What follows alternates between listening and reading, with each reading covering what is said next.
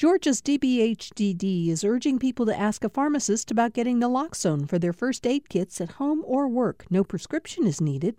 Naloxone can rapidly reverse an opioid overdose and restore breathing. Opioidresponse.info. From Georgia Public Broadcasting, this is On Second Thought. I'm Virginia Prescott. Some people read the local paper for news or sports. Others head straight to the opinion columns. That's where you'll find Dick Yarbrough, who has never run short of opinions. The iconic and often ironic opinion wielder enters half a million homes in Georgia and addresses more than 1 million readers each week in 37 newspapers across the state. More often than not, he is welcome. The Georgia Press Association named Dick's column most humorous several times, although some politicians don't appreciate his on target barbs.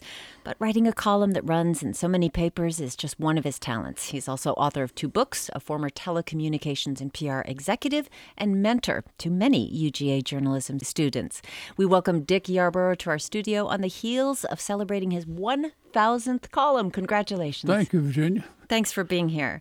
So, what keeps you going? 1,000 columns. Uh, I, I still have opinions yet to be given, and there's still enough humor impaired people out there that need to hear them. humor impaired people. Well, judging from the feedback you get on your columns, you are either a bedwetting liberal or a redneck bigot or some variety of wignut. Yes, guilty.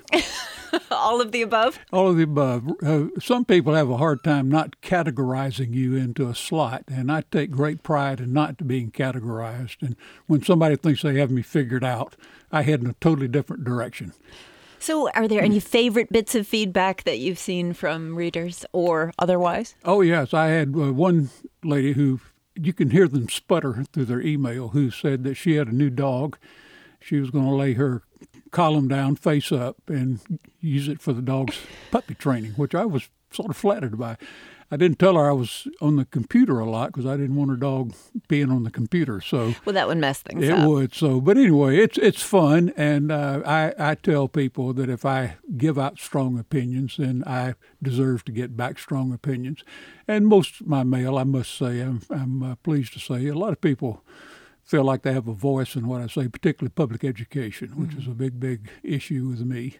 Well, you're known for having a sense of humor about a lot of different issues, but this is in an age of rancor and bitterness. So, is is a sense of humor is that a coping strategy? I think it is, and I think a lot of people uh, appreciate that. I, I tell people I know more about politics than anybody in the world, and I'm so willing to tell people. And my wife says nobody cares. Everybody's writing about politics, write about human interest. And so I do. And when I do, I get a tremendous amount of mail, and I think people are kind of relieved.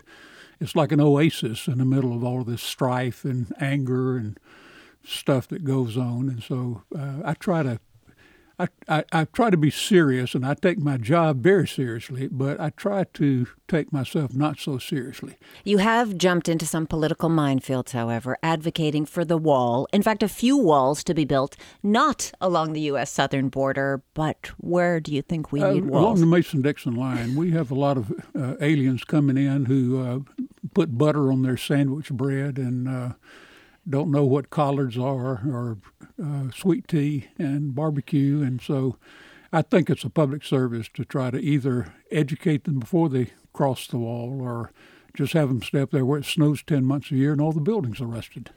And you also advocate for one along the western border? Yes, I do. Uh, uh, people over in Alabama, uh, I just think they need to stay over there and play football. That's about the main thing they do over there. So uh, they're, they're welcome to it.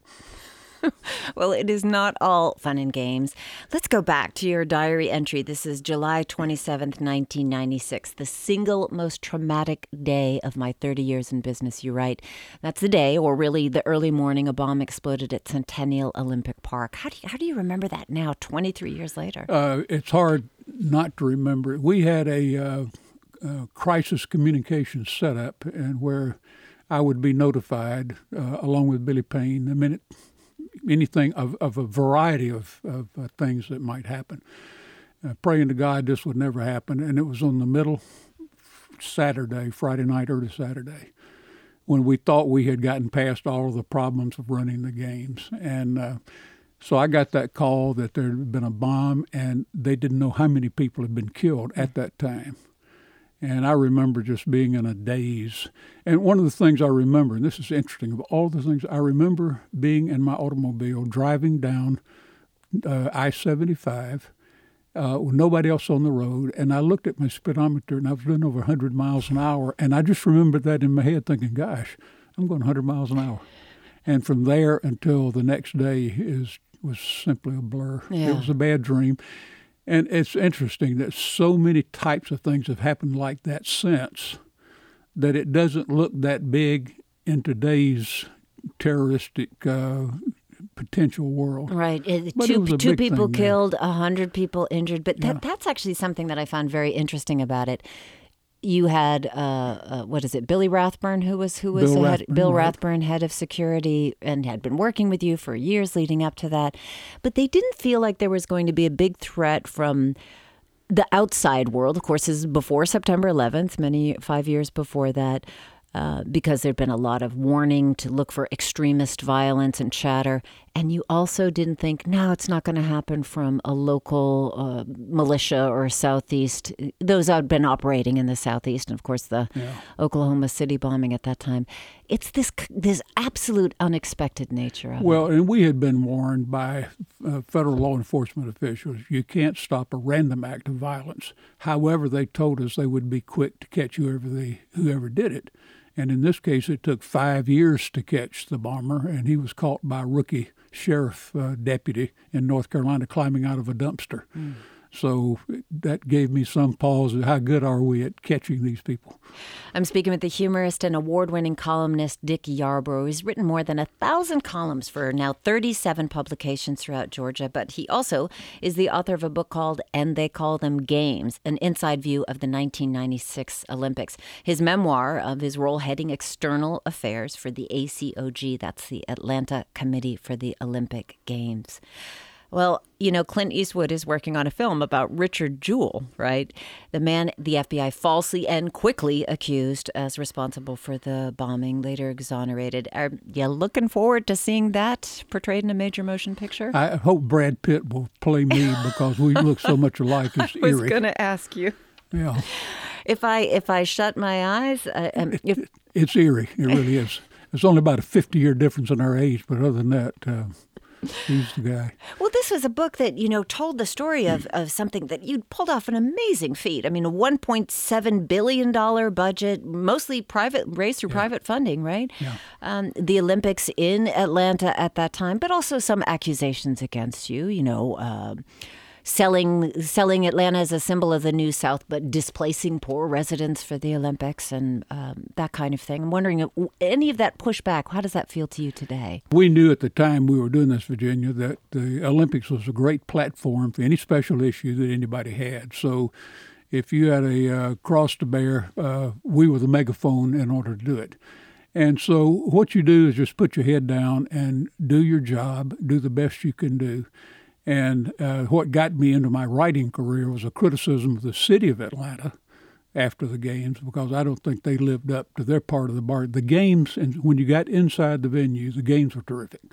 Uh, they, we had more records set than ever been set. And one of the interesting things, it was the advent of uh, equality in women's athletics. We sold more tickets to women's events in 1996 than Barcelona had sold tickets in 1992 primarily because of the uh, inclusion of more women's events and the soccer, football competition in Athens uh, had almost 100,000 people to see the women's final. So though the, the games were great. Uh, the city uh, was like the dog that caught the car. They got it and didn't know what to do with it. And uh, we had traffic problems. We had competing uh, advertising issues with the city. And uh, I, I thought the media coverage was sophomoric, and so I had a chance to tee off on this uh, a couple of years after the games, and I did.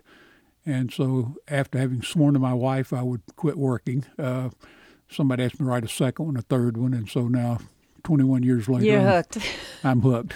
Yeah. Well, you did study journalism at UGA, but you were managing PR for one of the country's largest corporations at the time, the Baby Bell, Bell South.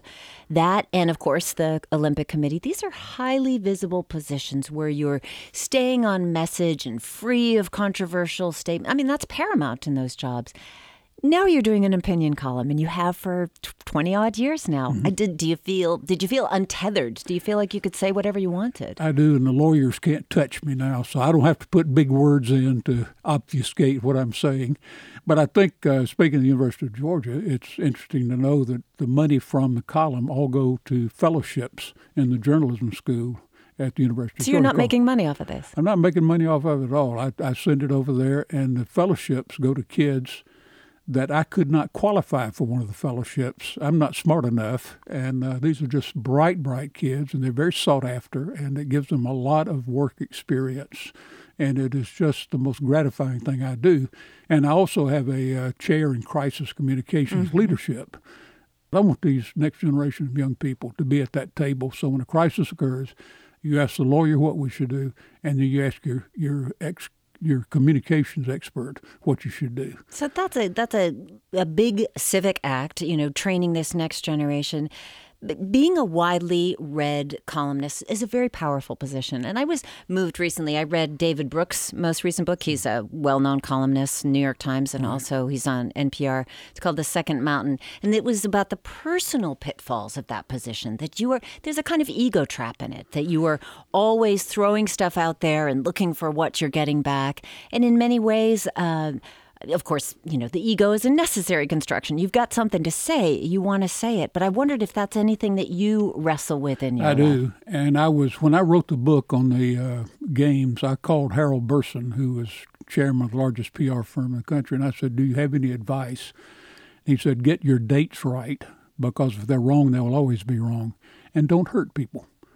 And so I uh, I have a wife who uh, monitors that, and sometimes I can get a little testy, and she says that's very hurtful. She's Don't. your editor. Yeah, she's my editor. I've got some great columns that never made it into print.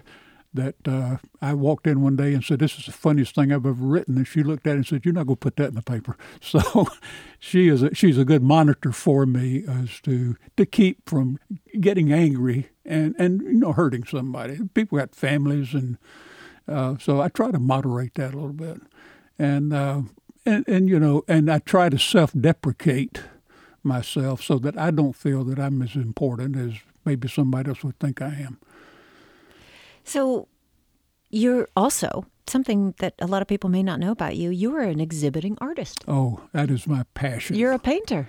I am a painter. When did you discover that? I discovered it after I retired. I had always sketched and drawn and cartooned, and uh, a neighbor of mine, next door neighbor, in fact, said, You should take some art lessons.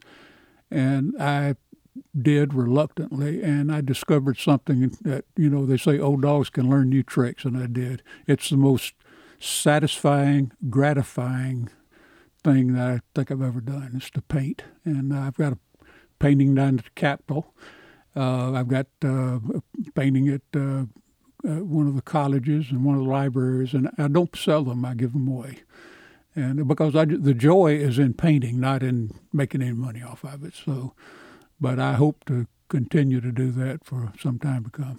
So, in addition to mentoring students and your work with the crisis management, uh, what's something you would tell your college student self? Slow down a bit and smell the roses. Uh, I'm in my third career now, so I did not take my own advice, but uh, I just enjoy life, uh, particularly while you're in college. What a unique experience that is. So that's my advice that I do give to the kids. You know, learn how to add, subtract, multiply, and divide, and enjoy the time you're here. Dick Yarbrough, an old dog, learning another trick. Thank you so much. Thank you so much for having us. It's been enjoyable. Dick Yarbrough, legendary Georgia columnist. He's written more than 1,000 columns for dozens of publications around the state. Here's to a thousand more.